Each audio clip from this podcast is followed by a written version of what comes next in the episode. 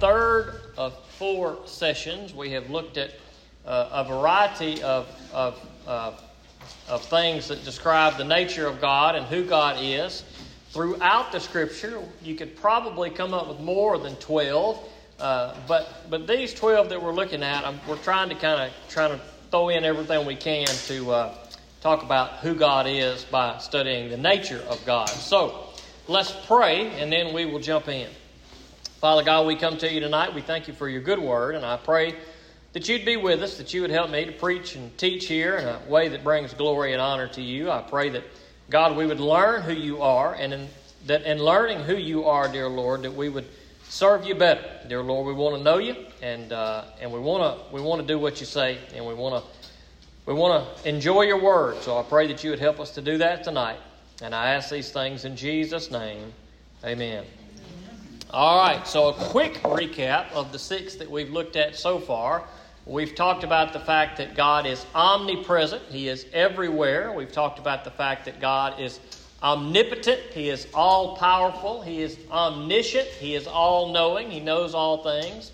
Last week we talked about the fact that God does not change. So the God of the Old Testament is no different than the God of the New Testament and no different than the God of all eternity. Uh, we talked about that God is holy. He is set apart. He is unique. He is unlike any other. There has been none before him, and there will be none after him. Uh, he is eternal, and we will talk about that next week, Lord willing. We also talked about the fact that God is sovereign. Uh, the best way maybe for us to understand that is he is the king. Uh, we don't see that so much in our culture today, that there's one, one king that's over everything, and what the king says goes. But that's the best way for us to think about God when we think about the fact that God is sovereign. And so whatever God says goes. He is the king. He is right in what he says. And the laws that he establishes or the commands that he gives or the punishment for sin, whatever it may be, and all that God does, he is sovereign. And so we must not question God because he is the authority. So those are the first six things that we have looked at over the last two weeks. And tonight, we are going to look at three more things. All right, let's look at briefly at the ones we're going to talk about. We're going to talk about the fact that God is just, God is merciful, and God is gracious. Now, these three things here are, are seen for us all throughout the Bible. These things are pretty clear. So let's first look at the fact that God is just. What does that mean? God will always execute proper judgment in a way that is moral and fair. Now, when God is just, that means God is right in all that he does. As the Scripture says, no one can say of God that he is unfair. Now, when we talk about the fact that God is just, you can also throw in here that God is a God of wrath. We talked about that in our Sunday school lesson this morning. Uh, justice, when justice is served and there is evil done, sometimes what is just is for wrath to be poured out on the one that is deserving of wrath. And so when we think about justice, uh, that includes the wrath of God in some way, shape, or form. And so uh, we'll remember that, and we might talk about that briefly before we finish. But the first thing tonight is that God is just. And as we have done the last two weeks, we will look at five scriptures that talk about these different aspects of God's nature. All right, first scripture is found in Isaiah chapter sixty-one, verse eight. For I, Yahweh, love justice. I hate robbery and injustice. I will faithfully reward them and make an everlasting covenant with them. Now, we're not so much worried about the context of what's going on there for the purpose of this study, but we are concerned with what God says there in the first half of that verse. For I, Yahweh, our God, love justice. Okay, so it's clear to us from Scripture by God telling us himself that he loves justice. But he also says what? I hate robbery and injustice. Now, we see time and time again through Scripture that God commands his people to be just, to do what is right. Now, this is a big topic for us in our in our culture today because we hear the term uh, social justice. You have heard that term a thousand times over the last couple of years. But many times what we see in our culture that's referred to as social justice is in all actuality what God would call injustice. Now, what God would say is just and what the Bible would say is just is that you are rewarded properly for what you have done, or, or you uh, face consequences, proper consequences for what you have done. But that's not what our world says today. Oftentimes, what our world wants to do is unjust. Now, God would say to the one who works, they eat, and the one who does not work, they do not eat. Now, that's what we see in the New Testament. Paul tells us that uh, in, in the New Testament writings. And this is the idea that we see throughout Scripture, that God is just. But But in our culture today, there are many who work, but those who don't work, it is taken from those who work and are given to those who do not work. Now, the Scripture would call that an injustice, the thing that God hates. And so we see all these ideas today that people say, well, I'm being treated unjustly. They'll go to work at, let's just say, McDonald's. That's a popular example. And they went to work there, and they were told, we'll pay you twelve dollars an hour to work here, and they agreed to that, that wage, and then suddenly you see a lot of McDonald's workers saying, well, we're not working unless we get fifteen dollars an hour, and you give us that or else. Doesn't matter if we've earned it, it doesn't matter anything else other than we want it, and you give it to us. Now, Jesus talks about such things in the New Testament, about how when you when you agree to work for a wage, and that is the wage you work for. If you've agreed to work for twelve dollars an hour, and you have been paid twelve dollars an hour, there is nothing unjust or unfair about that. But many times in our world today, when discussions of social justice come up, those are the types of things that say, oh, well, you're not, you're not being right, you're not being fair. Well, in those instances, nobody was told, we'll come in here and we're going to work you to death and we won't tell you what we're going to pay you. No, we make an agreement. And as the Scripture says, sometimes we swear to our own hurt. And so that might be an example of justice or injustice that we might not think of. We may typically think of justice or injustice as punishment for some crime. And that certainly is the case. But as the Scripture tells us in Proverbs, that you should never show partiality to the rich or to the poor, either one, just because of their status. You are to be, you are to be fair, either way it goes. If the poor person has done wrong, then they suffer the consequences for that wrong. Then justice is served if there's penalty to be served. If the rich person has done wrong, then they don't get off the hook simply because they are rich, and the poor person doesn't receive extra compassion because they are poor. There are laws, there are rules, there are rights, there are wrongs, and if this person does this wrong, then these are the consequences for that. So God says that's justice. But injustice is when you show favoritism to one or the other because of a group that they're associated with, or because of their, their, their status in society, because they are rich or poor, or whatever it may be. And those things are an injustice. So God is a better judge than us, praise the Lord, because we don't do a very good job of being just. We, we, we, we fail at that as human beings so many times. And so, so many times what the Bible would call justice, the world would call injustice. And what God would say is, is unjust, the world would label as social justice or justice in some way, shape, or form. But what we learn of God is that He is a just God. Therefore, no sin will go unpunished. That is what it means that God is just. All right, let's look at the next passage. Isaiah chapter thirty, verse eighteen. Therefore, the Lord is waiting to show you mercy, and is rising up to show you compassion. For the Lord is a just God.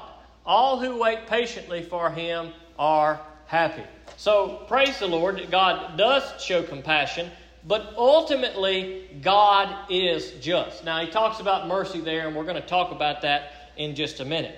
God is patient, God is compassionate, but God is still just. God is merciful, God is gracious, but God is still just.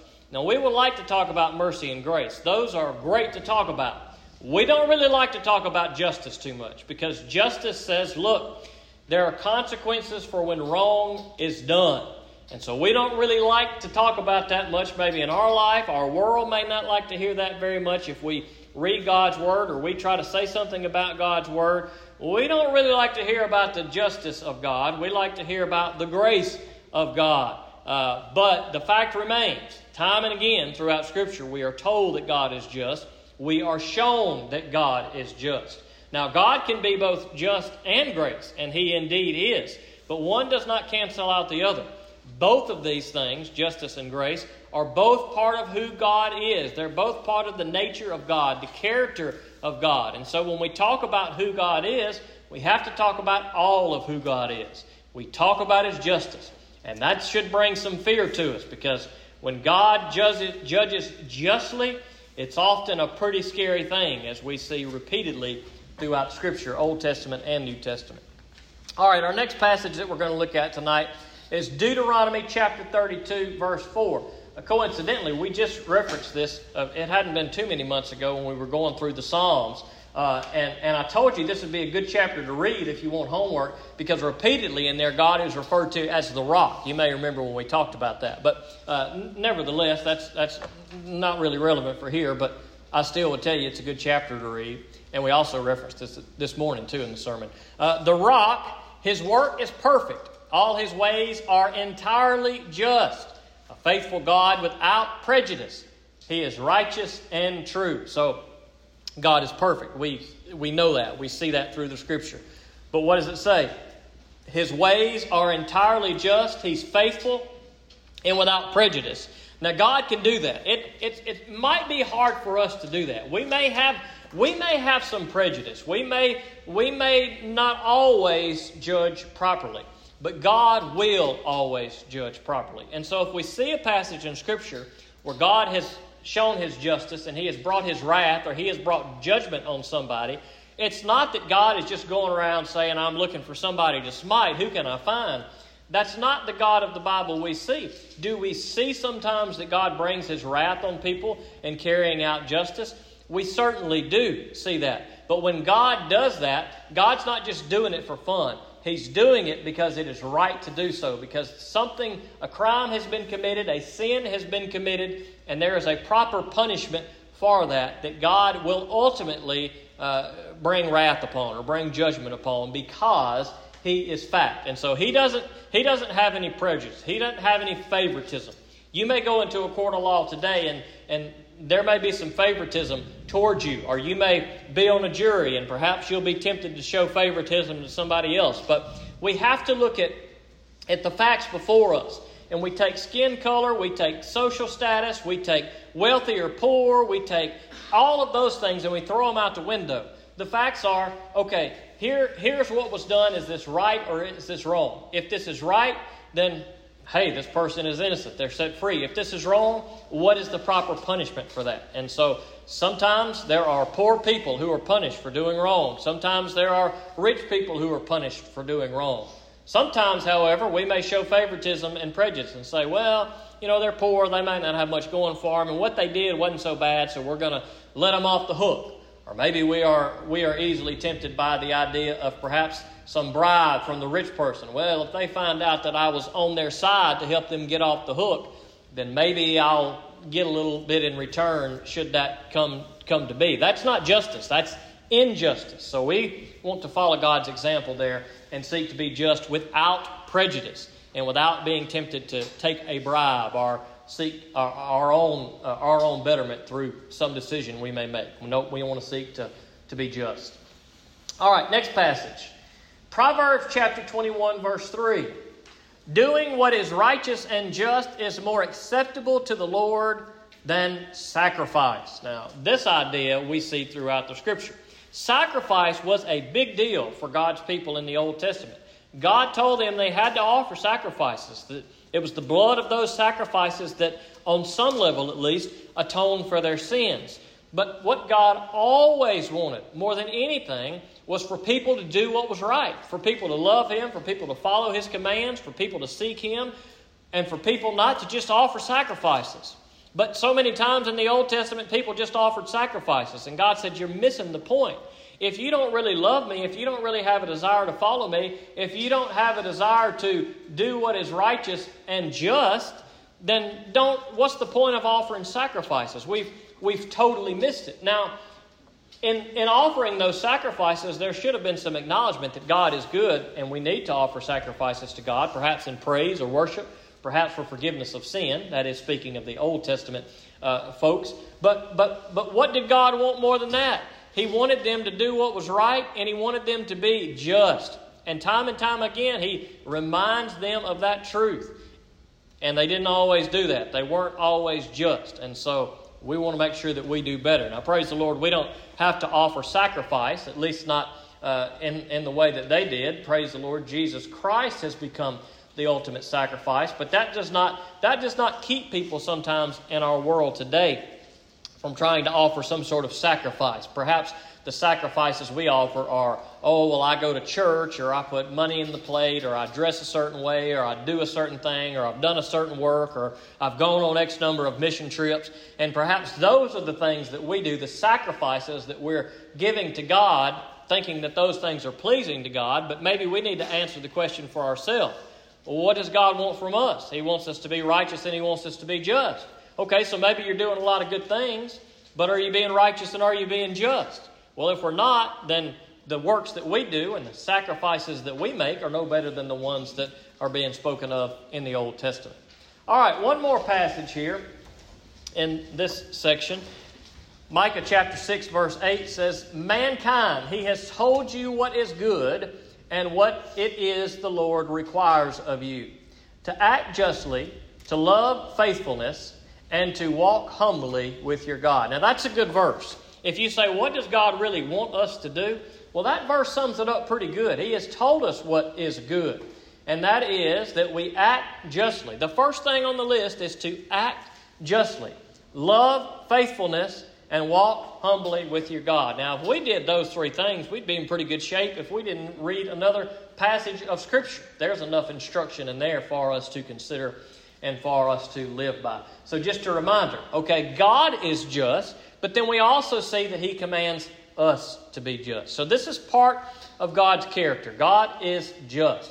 That is, if there is sin that needs to be punished, then sin will be punished. God will never allow sin to go unpunished. There is no sin that God will sweep under the rug. God will deal with sin. And so that is an important thing for us to remember as we see these things in the Old Testament, and we see them, how, how they are, are, are carried out in the New Testament. So to sum up, when we say God is just, as a just God, God could not allow sin to go unpunished. That's basically what God's justice is. Now, I have used this illustration many times. I've worn it out, but it's I believe it is the best illustration for describing when we talk about the fact that God is just and merciful and gracious. Uh, and that is this. Let us imagine that we are in a court of law and you have committed a crime.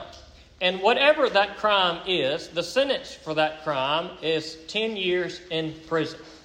And you go before the judge and the judge says, "Mister or Missus So-and-so, did you commit this crime?" And you say, "Yes, Judge, I have committed this crime." And the judge says, "Well, the law states that the punishment for this crime is ten years in prison. Therefore, I sentence you to ten years in prison." Now, that is justice. Can we say of the judge that the judge is unfair there, that the judge has acted unjustly? Absolutely not. The law is stated. You have broken the law, and it is stated that if you break this law, that this is the punishment for that. Therefore, you have you have forfeited your right. You may have had a right to do this or a right to do the other, but sometimes when we when we break a law, in a sense, we are forfeiting our right. And when justice is served, then therefore our right to freedom may not be given to us anymore, because for punishment to be carried out, for the sentence to be carried out, we serve ten years in jail. Now, that is justice. We see many times today. Now, that's not to say that sometimes juries don't convict the wrong person, or sometimes judges aren't crooked, and, and sometimes they don't make the right decision. I'm sure sometimes that that's the case. But let's give judges and juries the benefit of the doubt and say that there are plenty of occasions when a, right, a crime has been committed and the right punishment has been given to the one who committed the crime. That is justice. There is nothing wrong with that. That is what God calls us to. But when you begin to, to avoid justice and deny justice and allow those who are guilty to go unpunished, then guess what's going to happen? There's going to be major problems. You can look at any society in the world. If they do not punish their criminals in some way, then there is trouble. And I would venture to say that that's easy for us to see in this country. And so justice is necessary. It's not good, or not good in the sense as we don't like it. You know, it's painful. Let me rephrase it. Justice sometimes is painful, but it is good in that, okay, I know that there are consequences to my wrongdoing, therefore I better not do wrongdoing. But in a society where there is no justice, there is no consequences for wrongdoing, then why would we desire to do good? And so when the Bible says that we should fear the Lord, well, that's part of why we should fear the Lord, because the Lord is just and He will not allow anything to go unpunished. Therefore, we need to remember that so that we can seek the grace of God and not the wrath of God. All right, let's continue on into the next section. God is merciful. Okay, this one's a little better, right? Justice is pretty tough, thinking about wrath and consequences. We don't like that, but we need to hear that. We need to be reminded of that. But the fact that God is merciful, whew, that's good. That gives us a sigh of relief.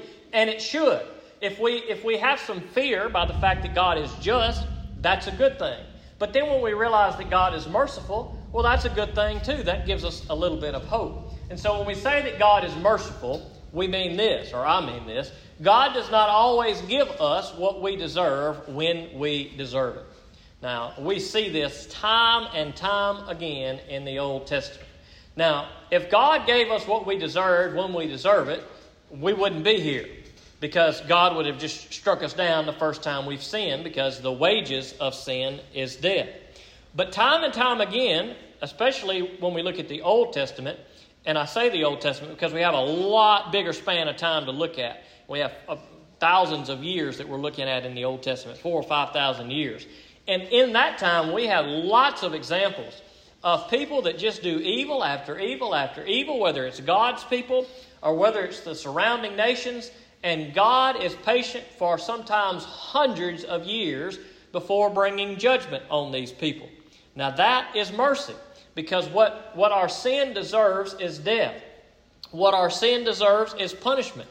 And should God bring that punishment instantly, God is right to do so, because that is the just thing to do. So God would not be wrong for bringing His wrath and bringing punishment on those who deserve it the moment that they have done wrong. But praise the Lord, more times than not, God does not do that. God many times gives people years upon years upon years as individuals, and He gives nations sometimes perhaps hundreds of years of doing what is wrong. So He's a pretty patient God, and in that patience is God's mercy. That is, He does not give us what we deserve when we deserve it. Let's look at that in the Scriptures. All right, First Peter chapter one, verse three. Praise the God and Father of our Lord Jesus Christ, who according to His great mercy, He has given us a new birth into a living hope through the resurrection of Jesus Christ from the dead. Okay, praise the Lord. We have a hope of a better resurrection. We have a hope of a better future.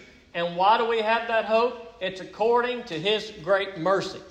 Because God is merciful, He did not just strike us all down. He is patient with us. That's part of God's mercy. With mercy comes patience. You have to have patience to continue to be patient with people who continue to sin. Now, I would say tonight of myself, and perhaps some of you would say so, praise the Lord that God has been merciful with me, because there are plenty of times that we, well, there are no times that we deserve anything from God, but regardless of what we deserve, He is merciful to us anyway, and so we can rejoice in that. And where does that mercy come from? Where does the hope of that mercy come from that we can sit here today and rejoice in that? It comes through Jesus Christ and Christ resurrected. All right, let's look at the next verse. Ephesians chapter two, verses four and five. But God, who is rich in mercy, because of His great love that He had for us, made us alive with the Messiah, even though we were dead in trespasses. You are saved by grace. Now, we'll get to grace here in just a minute. But what does it say of God? It's important for us to remember. He is rich in mercy. What else does it say? He had a great love for us. And we'll talk about love next week. So God is great in mercy. He is great in love. And why is that important? Because we were made alive with the Messiah even though we were dead in trespasses. Now, Romans chapter five speaks a lot about that too. That might be some good homework for you this week if you're looking for something to read.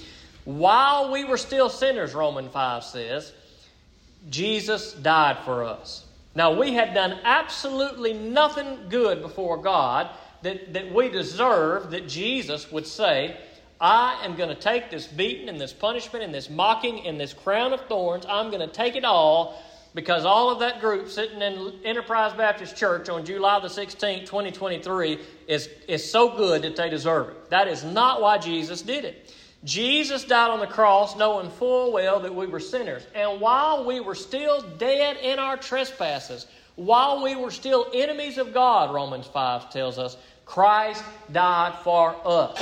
And why? Because God is rich in mercy. You got to have a lot of mercy and a lot of patience to put up with somebody like me. But yet God does it all the time. He puts up with the worst of the worst of the worst. And oftentimes he finds a way to use them. He changes their life. He transforms them by his grace. So praise the Lord, God is rich in mercy. And he doesn't give us what we deserve when we deserve it, but he is long-suffering. He is patient. He bears with humanity. And that is good news. All right, let's look at the next passage. Lamentations three twenty-two. Because of the Lord's faithful love, we do not perish, for his mercies never end. Again, this is repeating the same things that we have talked about up to this point. God is faithful and love, and for that reason, we do not perish. Now, when you love somebody, you will put up with a lot from that person. Now, it'd be easy for us to say, wow, you know, that person's my enemy. I don't care anything about helping them. Yet, as we just said in Romans chapter five, while we were still enemies of God, God still loved us, even in that status, which makes it pretty incredible and important for us to remember when Jesus says, love your enemies. Is that not what God did for us? If we say, I can't love my enemy, well, hold on a second. If you can't, if you can't love your enemy, are you sure that you've experienced the love of God? Because that's what God did for us. Now, we might like to think a little better of ourselves than we are and say, well, I mean, I might be kind of bad, but I'm not an enemy of God. I'm not as bad as some people. But the fact of the matter is we are. In our sin, we are enemies of God. But God, in his faithful love, does not allow us to perish. Why? Because his mercy is great and his mercies never end. Praise the Lord. When we put our faith in Jesus Christ, we will experience the mercy of God for all of eternity. All right, one more passage here. Or, no, excuse me, two more passages here. Uh, Luke chapter six, verse thirty-six. Be merciful just as your Father also is merciful, okay? So just as the last, when we talked about justice and all of these things, we see that these things are true of God, but then there's also a call for us to live in this way. And so if God is merciful, then we are called to be merciful. Now, this may require a lot of prayer and a lot of help from the Lord, because we may instantly say, somebody did me wrong, and I'm going to do them wrong back. Now, there may be some times that that that justice needs to be served, that we would not be right and and and acting in some way if some wrong is done, and, and dealing with that in the proper way that is just. However, there are certainly times that we have received mercy, and there are times that we need to give mercy. So somebody might do you really wrong, and they may not be deserving of that mercy, but that's the good thing about mercy is that, hey, God gives us mercy, and we are called to give mercy to others. So that's a good command for us, a hard command, but a good command. All right, last passage, Hebrews chapter four, verse sixteen. Therefore, let us approach the throne of grace with boldness, so that we may receive mercy and find grace to help us at the proper time. Okay, so we're talking about the throne of grace. We're going to talk about grace here in just a second. So we approach the throne of grace with boldness. Now, we have to come boldly before the throne of grace, because to think that we're going to go before God and that we're going to ask him for things, that we're going to seek him for forgiveness, that we're going to seek to receive his mercy, I mean, we have to be pretty bold to do that, yet God in his grace wants us to come before him and ask for those things. So we come boldly before the throne of God so that we may receive mercy and find grace to help us at the proper time. Now, there are certainly times that we we need help in this life of sin. And we receive that from God, who is merciful, who desires to give us mercy and grace. All right, so when we talk about God being merciful, to sum up, in mercy we see God's patience. He is slow to give us what we deserve. Praise the Lord of that. So let's go back to our courtroom. The judge is there and you have committed a crime that that is deserving of a ten-year sentence. And the judge looks at you and says, you have committed this crime and the proper sentence for this is ten years, but I'm going to wipe your sentence away. I'm going to let you go. Now that's mercy right there, and perhaps there are times that, that judges do that for some reason or another. It's not that a crime was not committed. It is not that the person by the letter of the law was not deserving of whatever penalty was supposed to be doled out. But the judge says, I am not going to make you pay this penalty, or maybe pay all this penalty. Uh, and maybe you deserve ten years and the judge says, I'm going to give you five years. That's That's mercy, not giving you what you deserve. And so God is merciful to us, not giving us what we deserve when we deserve it. But God ultimately will give people what they deserve. Now, we talk about the mercy of God, and God is long-suffering, both to those who seek Him and those who reject Him, to those who put their faith in Jesus Christ and to those who do not put their faith in Jesus Christ. I believe it's fair to argue that probably every person that's that's ever walked the earth have, has received God's mercy in some way. Okay, so if we all receive God's mercy to some extent, the question is, what comes after God's mercy? There's one of two things that's going to follow the mercy of God, and that is either going to be the wrath of God or the grace of God. Those two things are going to follow. So so you may be here today and you may be living in the mercy of God, in that God has not struck us all dead, even though that's what we deserve. But even if we are living in mercy today, there's there's coming a day that, that God will have to deal with our sin in some way. He cannot allow that sin to go unpunished. And so how is He going to punish that sin in your life? Well, A... you're going to suffer the wrath of God personally because you have sinned against God, and therefore you will pay the consequences of that. And God is just and right in doing that. The wages of sin is death, the Scripture says.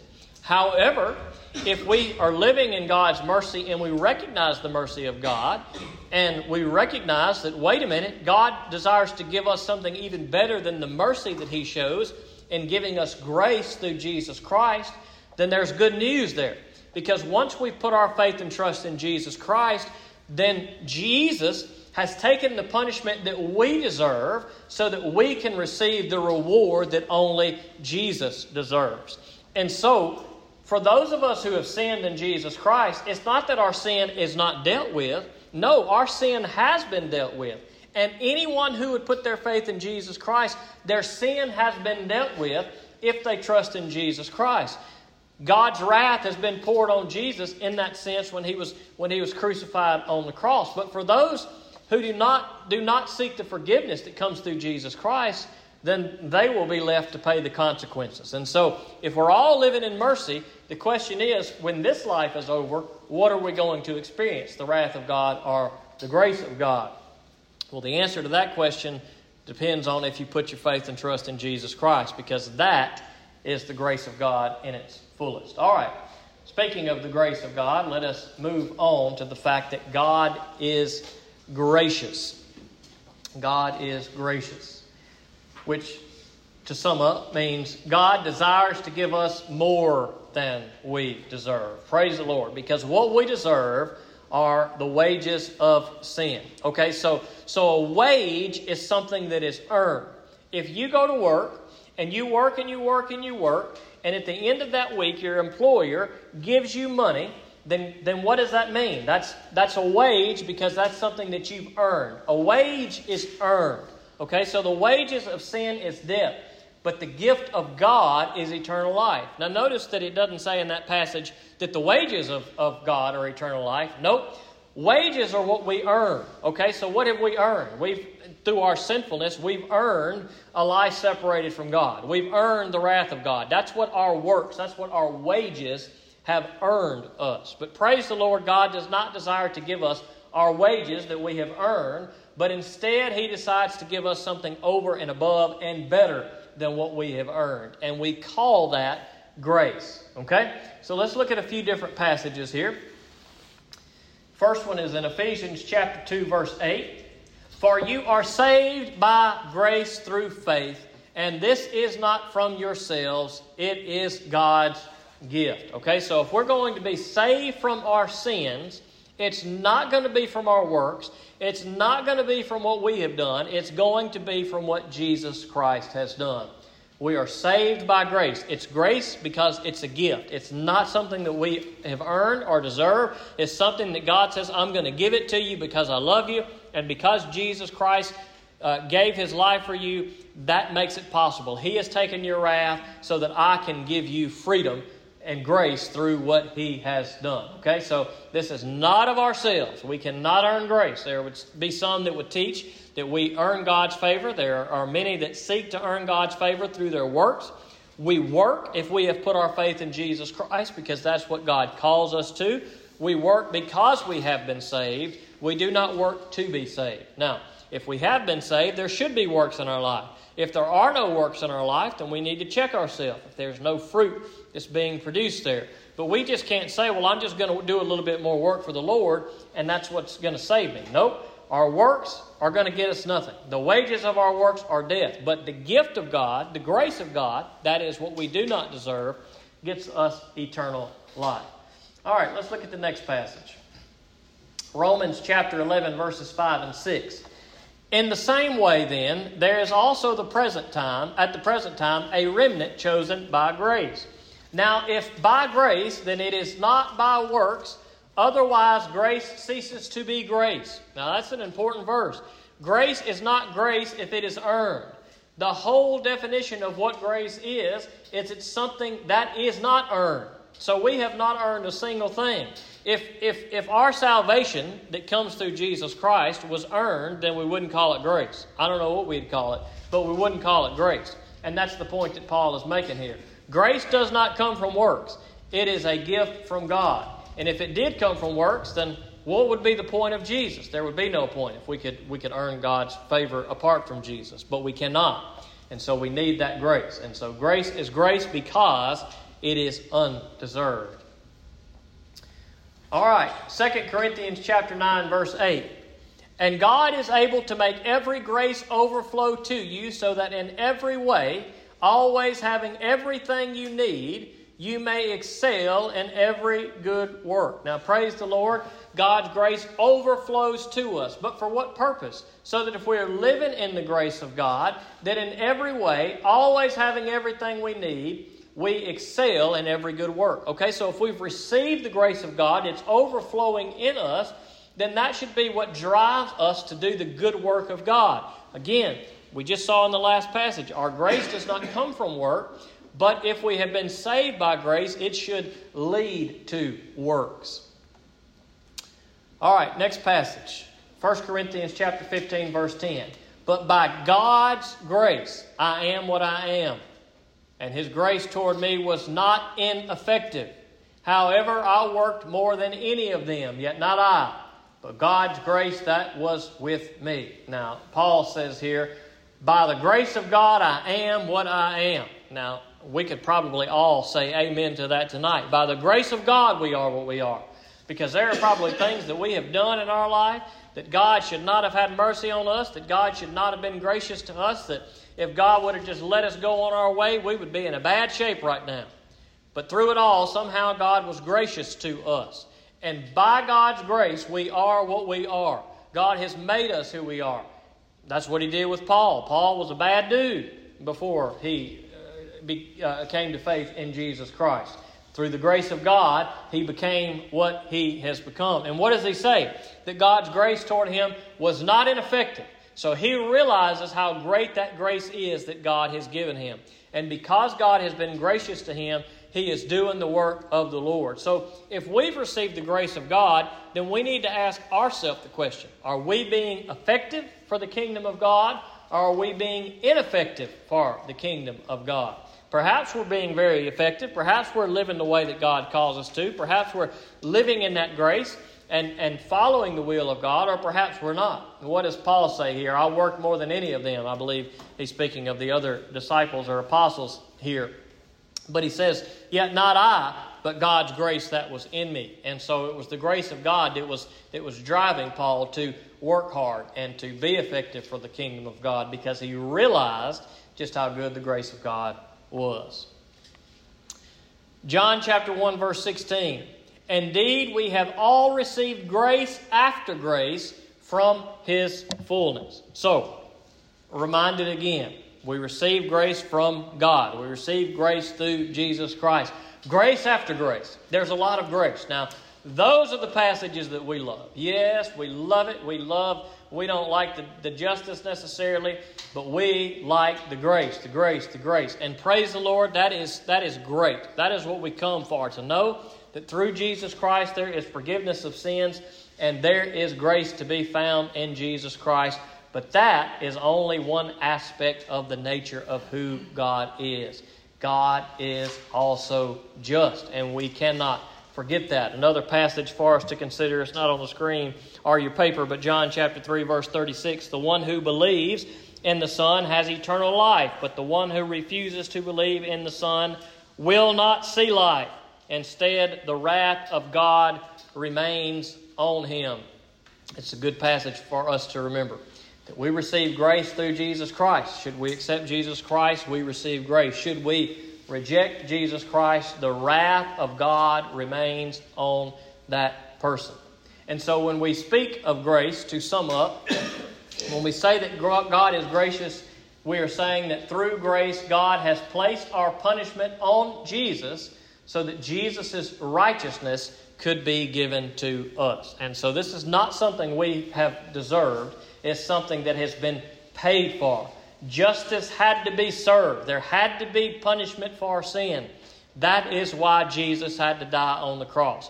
If God wasn't a just God, if that wasn't part of who God is, then Jesus wouldn't have had to die on the cross. You could say, well, why doesn't Jesus, or excuse me, why doesn't God just give grace? He could just give grace and, and forgive us of all our sins and not have to worry about it. Well, God could do that if he was just a gracious God.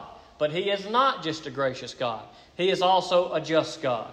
And part of being just means that sin has to be punished. The price has to be paid. And for us, it is Jesus who has paid that price. And so even, even though if we stand before God or sit here today in the grace of God, it's not that our sin just doesn't matter or doesn't count. No, our sin has been paid for. It's not just, it, it, it didn't just disappear, just to disappear. Our sin was taken away because Jesus took our sin for us on the cross. And so when we speak of the grace of God, let us return to the courtroom. So you have committed the crime, and the punishment for the crime is that you receive ten years in prison. And the judge says to you, not only do you not have to serve the ten years in prison, but the judge says to you, all right, I'm not going to make you serve the prison sentence. Instead, I'm going to give you two-week vacation to Hawaii, all expenses paid. Now, that is grace. That is giving you what you do not deserve.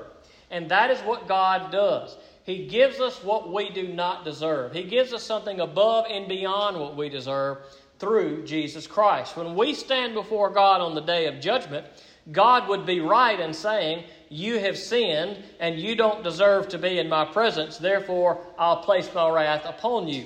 God would be right and just in saying that. And had he not sent Jesus Christ to die for us, that is exactly what God would say to each and every one of us in this room. But instead, God has said, this other person is going to pay the price for you. He's going to, he's going to take your punishment. He's going to take your ten-year sentence. And I'm going to allow you to live in paradise forever. Well, that's the grace of God. And so when we talk about God, we have to know that God is all of these things. He is justice, excuse me, he is just, he is merciful, and he is gracious. Now, sometimes we may be tempted to say, when speaking of a just God, we say, oh yeah, we, that's that God of the Old Testament, that wrathful God, but that's not the God of the New Testament. Well, hold on. I don't know that that's really a good argument to make. We may say, well, since Jesus came, grace has come, and therefore God is not who he, he was in the Old Testament. But we talked about last week the fact that God has not changed. We see the grace of God in a perfect and beautiful way through Jesus Christ, but that does not negate, negate the other aspects of God's character, that God is just. Now, you may look in the Old Testament and say, ah, well, the flood, God destroyed all those people, and, and uh, Sodom and Gomorrah, God destroyed them, or, or other occasions where God's wrath was, was brought down on people. Certainly we can find plenty of occasions in the Old Testament. But in reality, the Old Testament stretches, what, five thousand years? And so the fact that we could come up with twenty examples of the wrath of God, of God striking people, well, that's that seems like a lot. We see that a lot through the Old Testament, but it covers a large span of time, as to where in the New Testament, we're only looking at about a forty-year span. Yet even in that forty-year span, we see the wrath of God. For instance, Ananias and Sapphira, they sold some land, and they said that they would, were, were giving all that land for the Lord's work. Uh, oh, this is how much we sold it for, and all this we're giving to the Lord's work. Come to find out, they lied. They sold it for more, and they got found out. And what did God do? He struck them dead. The same could be said of Herod in Acts chapter twelve. Uh, Herod was, uh, was struck with, uh, uh, infected with worms and died. And so there's a couple of examples of God still bringing wrath on people in the New Testament. So, hey, this is the same God of the Old Testament is the same God of the New Testament. Is there grace in Jesus Christ? Absolutely. Is there mercy for all in this world today? I believe there is. There are many people that live in a lot of sin, maybe even us on occasion. But yet God is merciful to us. But the question is, what will we do at the end of it all? At the end of this life of mercy, will we receive the wrath of God or the grace of God? And that question can only be answered if you've put your faith in Jesus Christ. So to recap what we've talked about tonight, God is just, God is merciful, and God is gracious. And these are three more very important aspects of the nature of who God is. And last, or excuse me, next week, Lord willing, Uh, we will look at three more aspects, and that will wrap up this series through the nature of God. We've got some food over there, so please don't run off. We, uh, I'm going to say it's a closing prayer. We're going to bless the food, and as soon as we get it set up, y'all dig in. Let's pray. Father God, we come to you. We thank you for a good day. We thank you for your word, even the tough stuff, dear Lord. And in some way, it's pretty scary to think about that you are a just God, but dear Lord, sometimes it's that fear that keeps us on the straight and narrow and keeps us where we need to be. God, we certainly thank you for your mercy, that you are long-suffering with us, not giving us what we deserve. But even more so, dear Lord, we thank you for your grace through Jesus Christ, that you give us what we don't deserve. But it came at a cost, dear Lord. You didn't just decide one day you were going to give us grace. No, to be able to do that, it cost you your Son. It cost Jesus his life. But we thank you that Jesus gave his life so that we could be forgiven and receive grace, and live in your grace. So God, help us to live in your grace tonight and be effective in your grace that we have received. I thank you for this food that's been prepared. I pray that you bless it. I pray that you give us a good night, good safe trip home, and a good week. In Jesus' name I ask it. Amen.